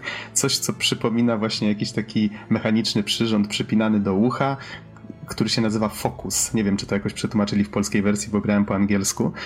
E, I to jej pozwala na coś w rodzaju rozszerzonej rzeczywistości. Czyli ona w ten sposób widzi właśnie jakieś tam cele, gdzie ma iść, albo ułatwia jej śledzenie zwierzyny e, i pozwala też właśnie oglądać różne elementy na tych, na tych e, pancerzach, czy właśnie mm, do czego służą konkretne części na cielskach tych robotów, czy to jakieś radary, czy to jakieś miotacze, różne tego typu rzeczy. Widzimy, jakie są słabości tych części, wiemy dzięki temu, jakie, jaki dobrać sprzęt, jak je atakować. Tak? No, jest to całkiem fajne i można co prawda po prostu wtargnąć w stado przeciwników i napierdzielać z czegoś, co ma, zadaje dużo obrażeń, ale myślę, że dużo więcej frajdy sprawia podchodzenie po cichu do przeciwników, eliminowanie ich po cichu, używanie odpowiednich broni do odpowiednich sytuacji, no satysfakcja jest dużo, dużo większa. Ogólnie spoiler alert, jeżeli podejdziecie do przeciwników tak po prostu na hura, to całkiem możliwe, że oberwiecie i to tak bardzo mocno, bo gra nie jest aż taka wybaczająca, żeby, że jeżeli rzeczywiście damy się stratować, to to przeżyjemy. O, nie jest tak prosto. I... A na jakim poziomie trudności grałeś? Yy, wiesz co, ja grałem na normalu to ja grałem na najwyższym. Nie wiem, czy to był hard, czy jakiś inny, i tam faktycznie jeden, dwa ciosy to był koniec, więc. Y, no, musiałem grać ostrożnie, ale bardzo mi się to podobało. Tak, nawet na normalu, jeżeli po prostu nie wykorzystamy słabości przeciwników, to jest bardzo łatwo oberwać i tyle. Nie? Więc musimy się naprawdę zastanowić, co dokładnie chcemy zrobić. A właśnie gra udostępnia nam taki e, system skradania się na zasadzie. Jakieś specjalne, specjalne kwiaty, które emitują pewnie jakieś fale podczerwone, plus do tego jeszcze, nie wiem, zagłuszenia elektromagnetyczne, dlatego, bo jeżeli się chowamy w krzakach, które sięgają mniej więcej do szyi naszej bohaterki, jak, jak ona kłóca, to wtedy żadna maszyna nas nie widzi. Więc... Wiesz, to nie, nie, nie, zastanawiałem się szczerze mówiąc nad tym, jaka jest logika. Po prostu myślałem, że okej, okay, jest schowana w wysokiej trawie, więc jej nie widać. Tak? tak, to było takie bardzo dla graczy, nie? Na zasadzie, że mamy, mamy trawę, która jest oznaczona specjalnym kolorem, prawda? I możemy się tam schować. Nie? I już oczywiście, ona to nam udostępnia właśnie takie, możemy lepiej sobie zaplanować drogę do przeciwników, plus do tego, jeżeli zakradniemy się odpowiednio blisko, to wtedy możemy wykonać specjalny cios, który zada tam y, większe obrażenia lub, yy, lub na przykład nawet zabije od razu przeciwnika. Ale jeszcze to, co jest bardzo fajne, o, o czym mówiłeś z tym fokusem, że właśnie on podświetla nam po prostu jak na miarę wiedźmińskich zmysłów yy, słabości przeciwnika i możemy je odstrzelić. I mamy zarówno e, jakichś tam prostych przeciwników, od, z których możemy zestrzelić kanistry z, z, takim, z taką specjalną cieczą, którą tam później możemy krawcić. Oczywiście open world to musi być jakieś krawcenie i strzał, amunicji i dodatkowych elementów, poszerzania ekwipunku i tak dalej, i tak dalej. Właściwie wszystko można krawcić, jeżeli chodzi o amunicję, czy tam powiększać sobie e, upolowanymi prawdziwymi tym razem zwierzętami, czy to jakieś szopy, ryby, czy inne takie, można tego użyć, żeby zwiększyć na przykład pojemność swoich e, pojemników na to wszystko. E, no i właśnie to, co jest jeszcze fajne, że jeżeli mamy dużych przeciwników, którzy mają ze sobą broń, w sensie roboty, które mają na przykład jakieś działko, to możemy to odstrzelić i wykorzystać przeciwko niemu. Więc to też musimy zastanowić się, jak chcemy podejść i gra nam to udostępnia, żebyśmy mogli i pójść dosyć tak, dosyć bezpiecznie, właśnie zakraść się i tak dalej, i tak dalej.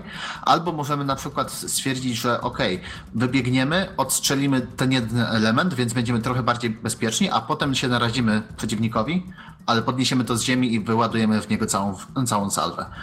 Tutaj jeszcze warto, albo okej, okay, przepraszam, że ci przerwałem, dokończ myśl, e, bo chciałem wspomnieć, że bardzo fajnie dodano do tego umiejętności, w sensie, no wraz z tą dzisiejszą modą postać się rozwija, dostajemy z każdym levelem punkty, które możemy wymieniać na umiejętności, tylko że te umiejętności są bardzo fajnie zrobione. Mamy trzy drzewka, już nie pamiętam dokładnie do czego każde z nich służyło. Chyba jedno było pod skradanie, drugie pod e, siłę fizyczną, a trzecie bodajże pod właśnie krawcenie czy inne tego typu rzeczy.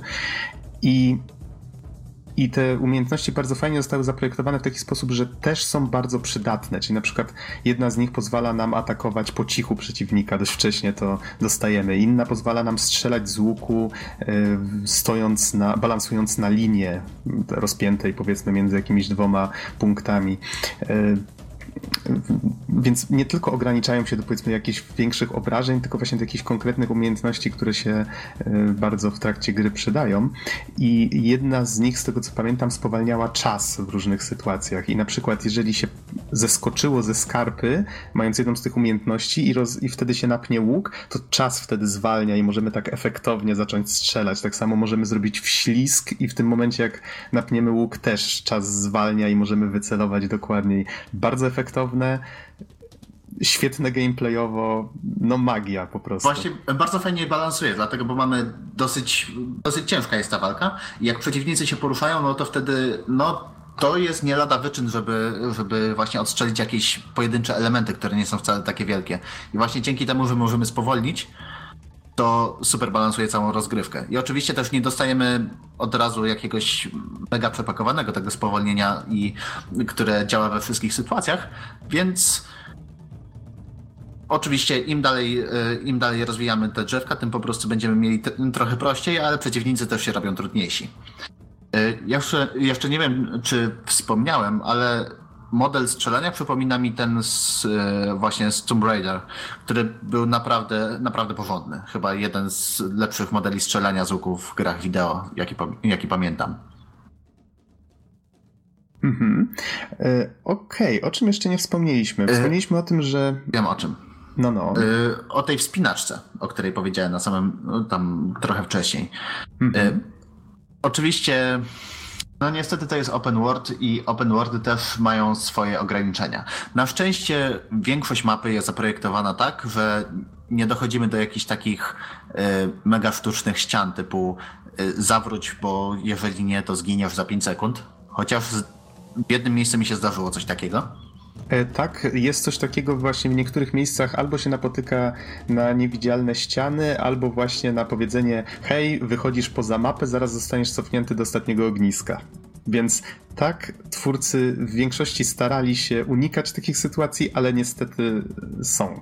Niestety są, ale na szczęście to jest takie naprawdę widać, kiedy się wybieramy w takie miejsce, że już nam deweloperzy nie pozwolą dalej pójść, ale sama ta wspinaczka, właśnie mamy elementy wspinaczkowe takie przypominające trochę, trochę Uncharted, trochę właśnie Tomb Raider.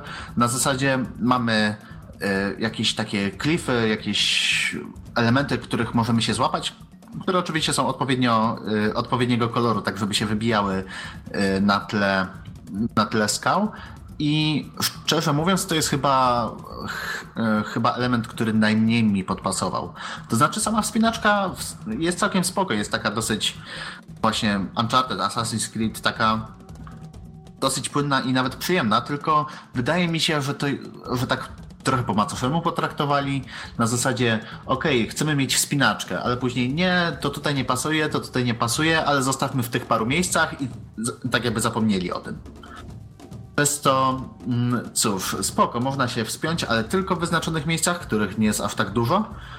I wydaje się to być takie dosyć sztuczne w porównaniu z tym, że jeżeli chcemy się gdzieś, gdzieś wejść właśnie na jakąś górkę, to możemy podskakiwać na metr do góry takim zwykłym, zwykłym skokiem i spoko, gra nam to umożliwi, ale Wygląda to trochę słabo, jak tak na taką gigantyczną górę się wspinamy właśnie metr po metrze, tylko podskakując i znajdując jakiś taki kawałek tekstury, który byłby trochę niżej, żeby można było zaczepić się palcem.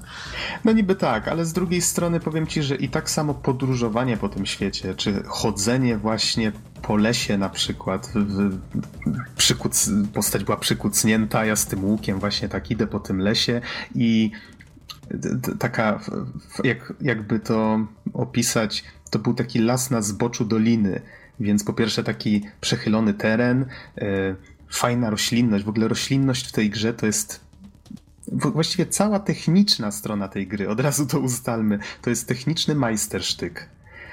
I właśnie sposób, w jaki roślinność została tutaj trochę wygenerowana, właściwie na stronie Guerrilla Games możecie znaleźć, jeżeli Was to interesuje, e, prezentację, którą zaprezentowano na e, Game Developers Conference, e, w której właśnie jest wyjaśniane, w jaki sposób rozsiewano te, te rośliny. I to właśnie to, to bardzo sprytnie zrobiono do tego stopnia, że tylko kilka osób się tym zajmowało, a jest to chyba najważniejsza rzecz w całym tym otoczeniu.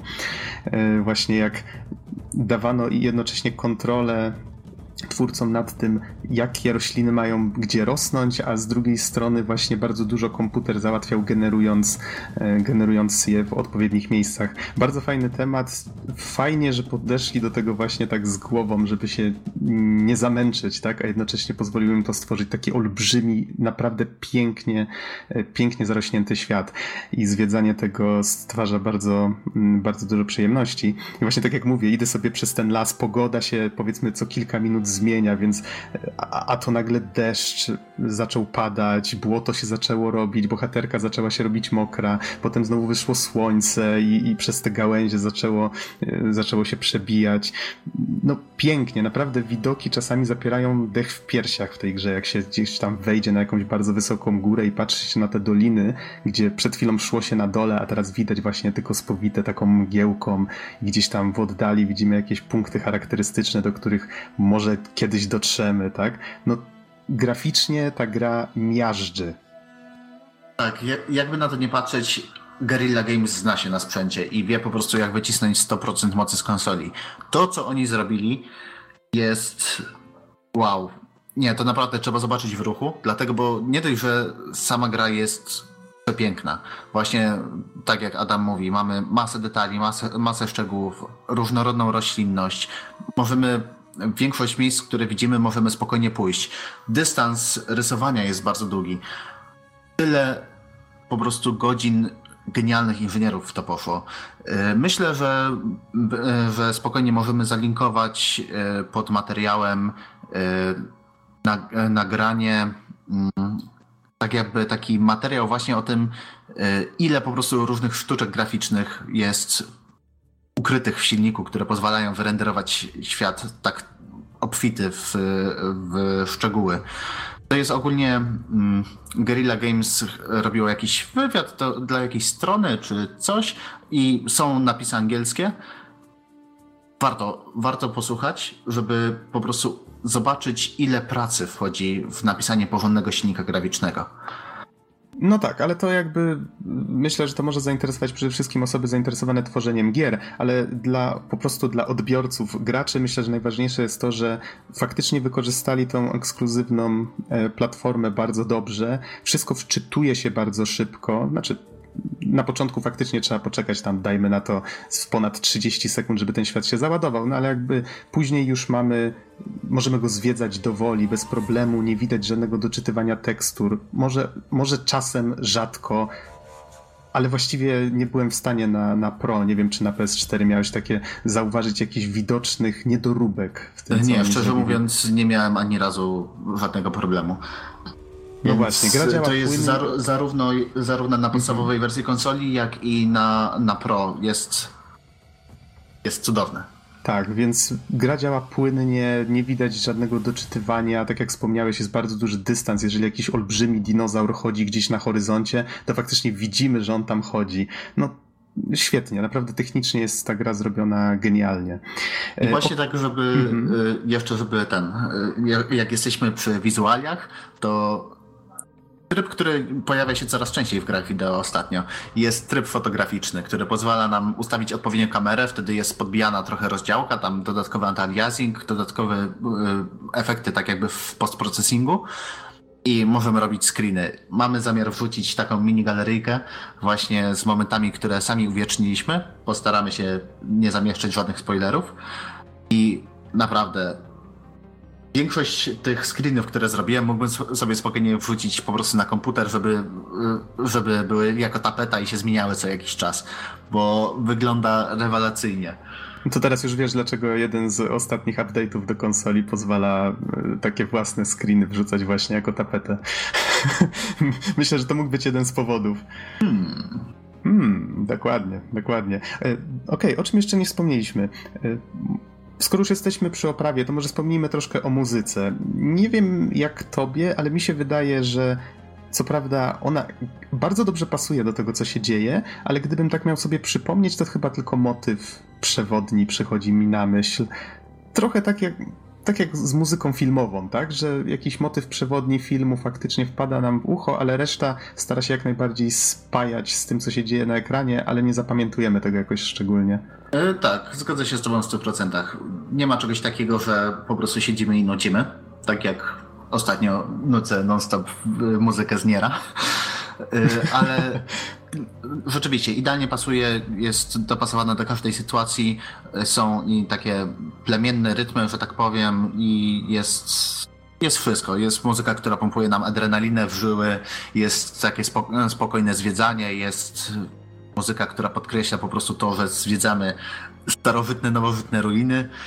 Jest wszystko, co potrzeba i tak naprawdę, jeżeli chcecie, to spokojnie można wszystko odsłuchać na Spotify'u, dlatego, bo jest pełny album y, do odsłuchania. Mhm. I może jeszcze warto dodać, że bardzo spodobała mi się opcja do wyłączenia większości GUI. W sensie możemy interfejs właściwie wyłączyć poza tam górnym paskiem, który nawigacyjnym i dopiero jak muśniemy touchpad albo robimy chyba coś w rodzaju walki i tak dalej, to się włączają wszystkie pozostałe rzeczy. Bardzo fajna opcja, żałuję, że nie ma jej w większej liczbie tytułów. E, nie wiem, czy jeszcze chcesz o czymś takim większym wspomnieć, ale może przejdziemy do jakichś takich wad, o ile coś ci. coś takiego ci przychodzi na myśl. Ja mam kilka wynotowanych. E, No. Czekaj, czekaj, to wiesz co, to może, e, może jeszcze wspomnę o jednym, bo mówiliśmy o, e, o tym Detective Eye, że tak powiem, zmysłach wiedźmińskich, czy jakkolwiek się tego nie nazwie, Mhm. właśnie o fokusie, ale w sumie nie powiedzieliśmy o tym, że jeżeli chodzi o mechani- mechanikę fokusu, to jest ona nie tylko e, jakby to powiedzieć, bardzo mocno inspirowana właśnie Wiedźminem, jeżeli chodzi o sidequesty, dlatego, bo bardzo dużo zadań pobocznych też stara się przemycać fragmenty historii, czy to właśnie e, Starego Świata, czy tego, co się, czy aktualnych wydarzeń z czasu gry. I Właśnie też jest coś takiego, że na przykład przechodzimy na jakieś miejsce, włączamy fokus i tutaj widzimy, a ktoś uciekł tą ścieżką, no to podążamy i mm, wzorowali się na najlepszych. Co prawda te sidequesty nie są aż tak dopracowane, nie są aż tak rozbudowane jak w Wiedźminie, ale myślę, że poszli w bardzo dobrym kierunku. No i niestety większość z nich to jest faktycznie takie pójdź od punktu A do punktu B, idąc po prostu po śladach, które wskazuje ci fokus, pokonaj paru przeciwników, tak czuć trochę ten schemat, co nie? Po, e, po... Tak, tak, ale co, właśnie w sumie w pewnym momencie porzuciłem sidequesty, bo ani ani nie były jakieś takie mega rozbudowane, jeżeli chodzi o narrację, ani nie dawały niczego ciekawego jako nagrodę, nie? Bo to właśnie może przejdźmy powoli do, do wad. Właśnie jeżeli chodzi o nagrody sidequestów, to były słabe tak naprawdę, dlatego, bo większość można było wcześniej zdobyć, można było coś ogarnąć, plus do tego, jakby to powiedzieć, nie dawały takiego poczucia spełnienia właśnie jakiegoś progresu. Bo dobra, robimy kolejne sidequesty i dostajemy znowu to samo, co mogliśmy spokojnie wydropić walcząc z przeciwnikami. Albo już wszystko wykraściłem, co chciałem i dostaję więcej materiałów do krawcenia. Gdyby właśnie była jakaś taka większa różnorodność nagród, albo trochę inaczej zbalansować, yy, zbalansować wytwarzanie przedmiotów, Myślę, że mogłoby być lepiej. A tak to niestety bardzo szybko możemy, y, możemy właśnie poszerzyć sobie ekwipunek, poszerzyć sobie, y, zwiększyć ilość amunicji dostępnej i w pewnym momencie dochodzimy do wniosku, że wykrafciłem co chciałem, to w sumie po co robić sidequesty. Mhm. To znaczy, wiesz co, to akurat mi nie przeszkadzało, ale wynotowałem sobie kilka innych rzeczy. Na przykład w fotomodzie strasznie denerwowało mnie to, że nie mam pełnej kontroli nad kamerą. Ona była przyczepiona do postaci i czasami jeżeli ustawia, próbowałem ją ustawić między postacią a jakąś częścią terenu, to nagle zaczynała głupieć. Nie można na przykład wlecieć nią w teren, I w pewnym momencie przekonałem się dlaczego, bo udało mi się ją wbić w teren i no było to bardzo nieprzyjemne przeżycie. To, co się zaczynało dziać wtedy na ekranie, to y, no była ostra psychodela, mówiąc krótko. Więc rozumiem, dlaczego twórcy chcieli jak najbardziej przed tego, tego uniknąć. Niemniej myślę, że, że jednak przyczepianie tej kamery do postaci nie jest zbyt dobrym pomysłem i bardzo ogranicza ten tryb. Z innych rzeczy gra wygląda ślicznie, jak już nieraz wspomniałem, ale niektóre elementy, na przykład gdy chodzimy nocą Mm, może inaczej. Jeżeli mamy oświetloną scenę za dnia, czy właśnie jak wstaje słońce, wszystko wygląda przepięknie, nocą już nie wszędzie. Czasami są miejsca, gdzie mamy taką zielonkawą aurę, która wygląda dość sztucznie, dziwnie, tak nie, nie za bardzo mi się to podobało, ale wydaje mi się, że to może jest kwestia gustu. E, z takich poważniejszych rzeczy, o ile cutscenki, czyli coś, czego jest dużo na początku gry, fabuła na początku właśnie jest tak bardziej prowadzi nas za rękę, pokazuje właśnie e, sporo takich fajnych, efektownych rzeczy, to wygląda spoko, ale od pewnego momentu już, gdy w gra wchodzi bardziej na ten otwarty świat, widać, że e, pojawiają się takie już mm, bardziej schematyczne rzeczy w przedstawianiu historii, czyli rozmowy już są bardziej na zasadzie RPGowym, że widzimy jedną gębę, która gada do drugiej gęby, ta kamera jest ustawiona raczej tak mało ciekawie, postacie właściwie nie wykonują żadnych ruchów interesujących w trakcie tych rozmów, więc bardzo szybko te rozmowy wydają się takie raczej bez życia. Dialogi też właściwie wydają się być czasem napisane w ten sposób, żeby za bardzo nie odbiegać od tego, że te postacie nie wykonują jakichś skomplikowanych gestykulacji, przez co to wszystko jest takie stonowane, mówiąc delikatnie. Nie tak wiem, właśnie, czy... mhm. tak jakby po prostu e, poszli ścieżką pod tytułem OK, jest początek gry, musimy się przypodobać graczom, a później rzeczywiście, a Franek, odpalaj ten generator, niech wygeneruje wszystkie scenki do końca gry. Nie? I właśnie takie, takie typowe shot, reverse shot, nie? że je, tak jak to bardzo ładnie ująłeś, jedna gęba, druga gęba. Gadają do siebie i niestety też, e, jako że jest bardzo dużo takich ujęć na twarz, to widać, że lip sync nie domaga czasami i jest taki sztuczny. Lip sync, wiesz co, ja już nieraz na podcaście mówiłem, że ja jestem wzrokowcem i jak tylko widzę napis, to muszę patrzeć na napis, a nie na, na to, jak się rusza twarz, więc e, być może, być może, ale muszę przyznać, że jeżeli chodzi o sam wygląd postaci graficzny, no to twarze wyglądają bardzo ładnie.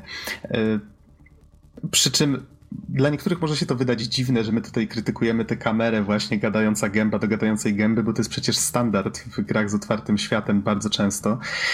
Yy, powiem tak, w tej grze warsztat twórców jest tak porządny i ta gra jest zrobiona tak dobrze technicznie, że takie rzeczy po prostu kują w oczy. O, one, to, to nie znaczy, że one są powiedzmy bardzo złe, czy nie da się przez nie wytrzymać i tak dalej. Po prostu zaczynamy się już w pewnym momencie czepiać szczegółów, bo ta gra jest tak dobrze zrobiona i wydaje mi się, że to właśnie w tej chwili y, do tego mniej więcej się sprowadza. Tak, właśnie to jest, y, nie wiem czy po polsku to jest dobre tłumaczenie, Dolina Niesamowitości, tak zwany efekt Uncanny Valley. Mhm. Jeżeli -hmm. wszystko jest dopracowane po prostu dopięte na ostatni guzik i wygląda rewelacyjnie, to wtedy po prostu y, sam kontrast właśnie między, między tym, że wszystko jest super, a jednym elementem, który jest jest skopany, to tak się rzuca w oczy, że ciężko przez to przebrnąć czasami. No, to jest trochę głębszy temat i odnosi się bardziej do fotorealistycznego przedstawienia postaci, ale akurat myślę Horizonowi to nie, nie ten. E, to nie grozi, bo jednak jest tu taka drobna stylizacja tych postaci. E, Okej. Okay. Wydaje mi się, że nasz czas już powoli dobiega końca. Powiedz mi, Easy, czy jeszcze o czymś ważnym nie wspomnieliśmy? Mówiliśmy o otwartym świecie, mówiliśmy o tym gameplayu. E, może warto porównać tak bardzo króciutko grę do Zeldy. Ty akurat miałeś okazję w nową Zeldę grać. Te gry wyszły w bardzo podobnym czasie, chyba różnica kilku dni dwóch, może 3 marca chyba wyszła Zelda, tak? A, a przepraszam, pierwszego e, właśnie Horizon. Obie gry są w otwartym świecie, obie e, pokazują właśnie dzikie tereny, e, gdzie latamy sobie właśnie z łukiem, tak? No, jest dużo takich dziwnych podobieństw i powiedz mi, jakbyś tak miał porównać bardzo krótko. Wiesz co, tak mówisz, że niby bardzo dużo podobieństw, ale tak Aha. naprawdę to są fundamentalnie różne gry, które skupiają się na zupełnie różnych elementach, więc ciężko tutaj tak do końca porównać, porównać właśnie Zelda i Horizona. E, tak jakby Horizon jest bardziej standardowym open worldem, takim, który, z którym mamy do czynienia ostatnio bardzo często i gęsto, prawda? I e, nowy Ghost Recon Wildlands i wszelkie, powiedzmy, Assassin's Creed i wszystkie inne gry pod tytułem mamy pierdyliard znajdziek, idźcie, odznaczajcie, odznaczajcie kolejne miejsce na mapce, zbierajcie tyle. I skupmy się też, i skupiamy się też niby na historii, na tym, żeby było tak bardzo filmowo i najróżniejsze scenki. Z drugiej strony właśnie mamy Zeldę, która e, jest, jest cudownym światem, jest też przepiękna, ale w zupełnie inny sposób. To jest otwarta przestrzeń, która przyciąga nas do siebie nie tym, po prostu ile, ile mamy elementów na mapie i co możemy zobaczyć, tylko właśnie przez to, że mamy bardzo duże, otwarte przestrzenie, w których się nic nie dzieje, to doceniamy każdą znajdźkę i każdy, każdy szczególik, na który się natkniemy. Więc bardzo ciężko porównać, ale powiem, powiem szczerze, że e, w obie gry mi się gra bardzo dobrze, więc to w takim razie ostatnie pytanie. Ile czasu zajęło ci przejście Horizona? E, Il... Sam Horizon to było... Z... Chyba przeszedłem go na 55% z tego co pamiętam. Mhm. Albo nawet trochę więcej. Teraz już przez, przez te wszystkie godziny w innych grach to już powoli zapominam. E, ale e, chyba 26-27 godzin. Marycznie. To bardzo szybko. Ja przed chwilą włączyłem konsolę, y, skończyłem grać zaraz po skończeniu gry, przy czym oczywiście mogę ją kontynuować i robić resztę tych wszystkich procentów, znajdziek i ikonek na mapie, jak to nazwałeś bardzo trafnie. Y, I z tego co widziałem, mam skończone niecałe 70% gry i zajęło to około 56 godzin. Przy czym no, bawiłem się przy tym świetnie i i też mam ochotę do tego wrócić, ale może, może za czas jakiś dopiero. No i właśnie z tymi ikonkami, tak jak wspomniałeś, tak już może w ramach podsumowania, aż chciałoby się, żeby ten Horizon był czymś więcej niż grom. Na zasadzie, żeby był czymś bardziej ambitnym, żeby może próbował z tą treścią swoją coś przekazać albo, albo zrobić właśnie coś szalonego, może troszkę jak Nier Automata, tak? Ale jeżeli szukacie po prostu takiej gry która jest bardzo solidnie zrobiona, oferuje ciekawy świat, świetny gameplay, no to wydaje mi się, że e, Horizon Zero Dawn jest świetnym wyborem. Jak, jak według ciebie, Easy? No, ciężko się z tobą nie zgodzić. Naprawdę, zaskoczyłem się bardzo pozytywnie. Nie sądziłem, że Guerrilla Games będzie w stanie oderwać się po prostu od tego swojego wytyczonego toru FPS-ów i przesiąść się na nowy projekt i że to wyjdzie aż tak dobrze. To bardzo rzadko się zdarza, żeby tak dopracowane gry po prostu wychodziły ostatnio i nie dostawały z miejsca serią z Kałacha patchy, prawda? Ale yy, to, to właśnie trochę widać taki, tak jakby musieli się zdecydować na to, przynajmniej tak mi się oczywiście wydaje, że Guerrilla Games musiało się zdecydować po prostu na porzucenie paru elementów i skupienie się na tym, co się bardzo dobrze sprzeda. W sensie yy, w sensie właśnie audiowizualia, yy, porzucenie tam części, części właśnie tak jak mówiliśmy o tych scenkach, że później, że na początku było super, a później po prostu yy, generator pseudolosowy. Jakieś takie właśnie elementy typu masa znajdziek, dlatego, bo to to był bezpieczny wybór, to się sprzedaje aktualnie i sprzedaje się bardzo dobrze. Co prawda jest tego bardzo dużo i już mam powoli dość gier open worldowych, które opierają się na odhaczaniu kolejnych elementów, ale mam nadzieję, mam nadzieję, że dzięki temu, że zdobyli zaufanie graczy, zaufanie krytyków gier i no nie oszukujmy się, na pewno też zdobyli odpowiednio duży budżet, żeby kontynuować swoje eksperymenty, tak, I... gra się sprzedała bardzo dobrze, chyba już w kilku milionach egzemplarzy. I jakby na to nie patrzeć, y, gra trochę, trochę, że tak powiem, y, puszcza oczko do gracza, że będzie kolejna część i będzie kontynuacja. Więc jeżeli będzie Horizon 2, miejsca kupuję.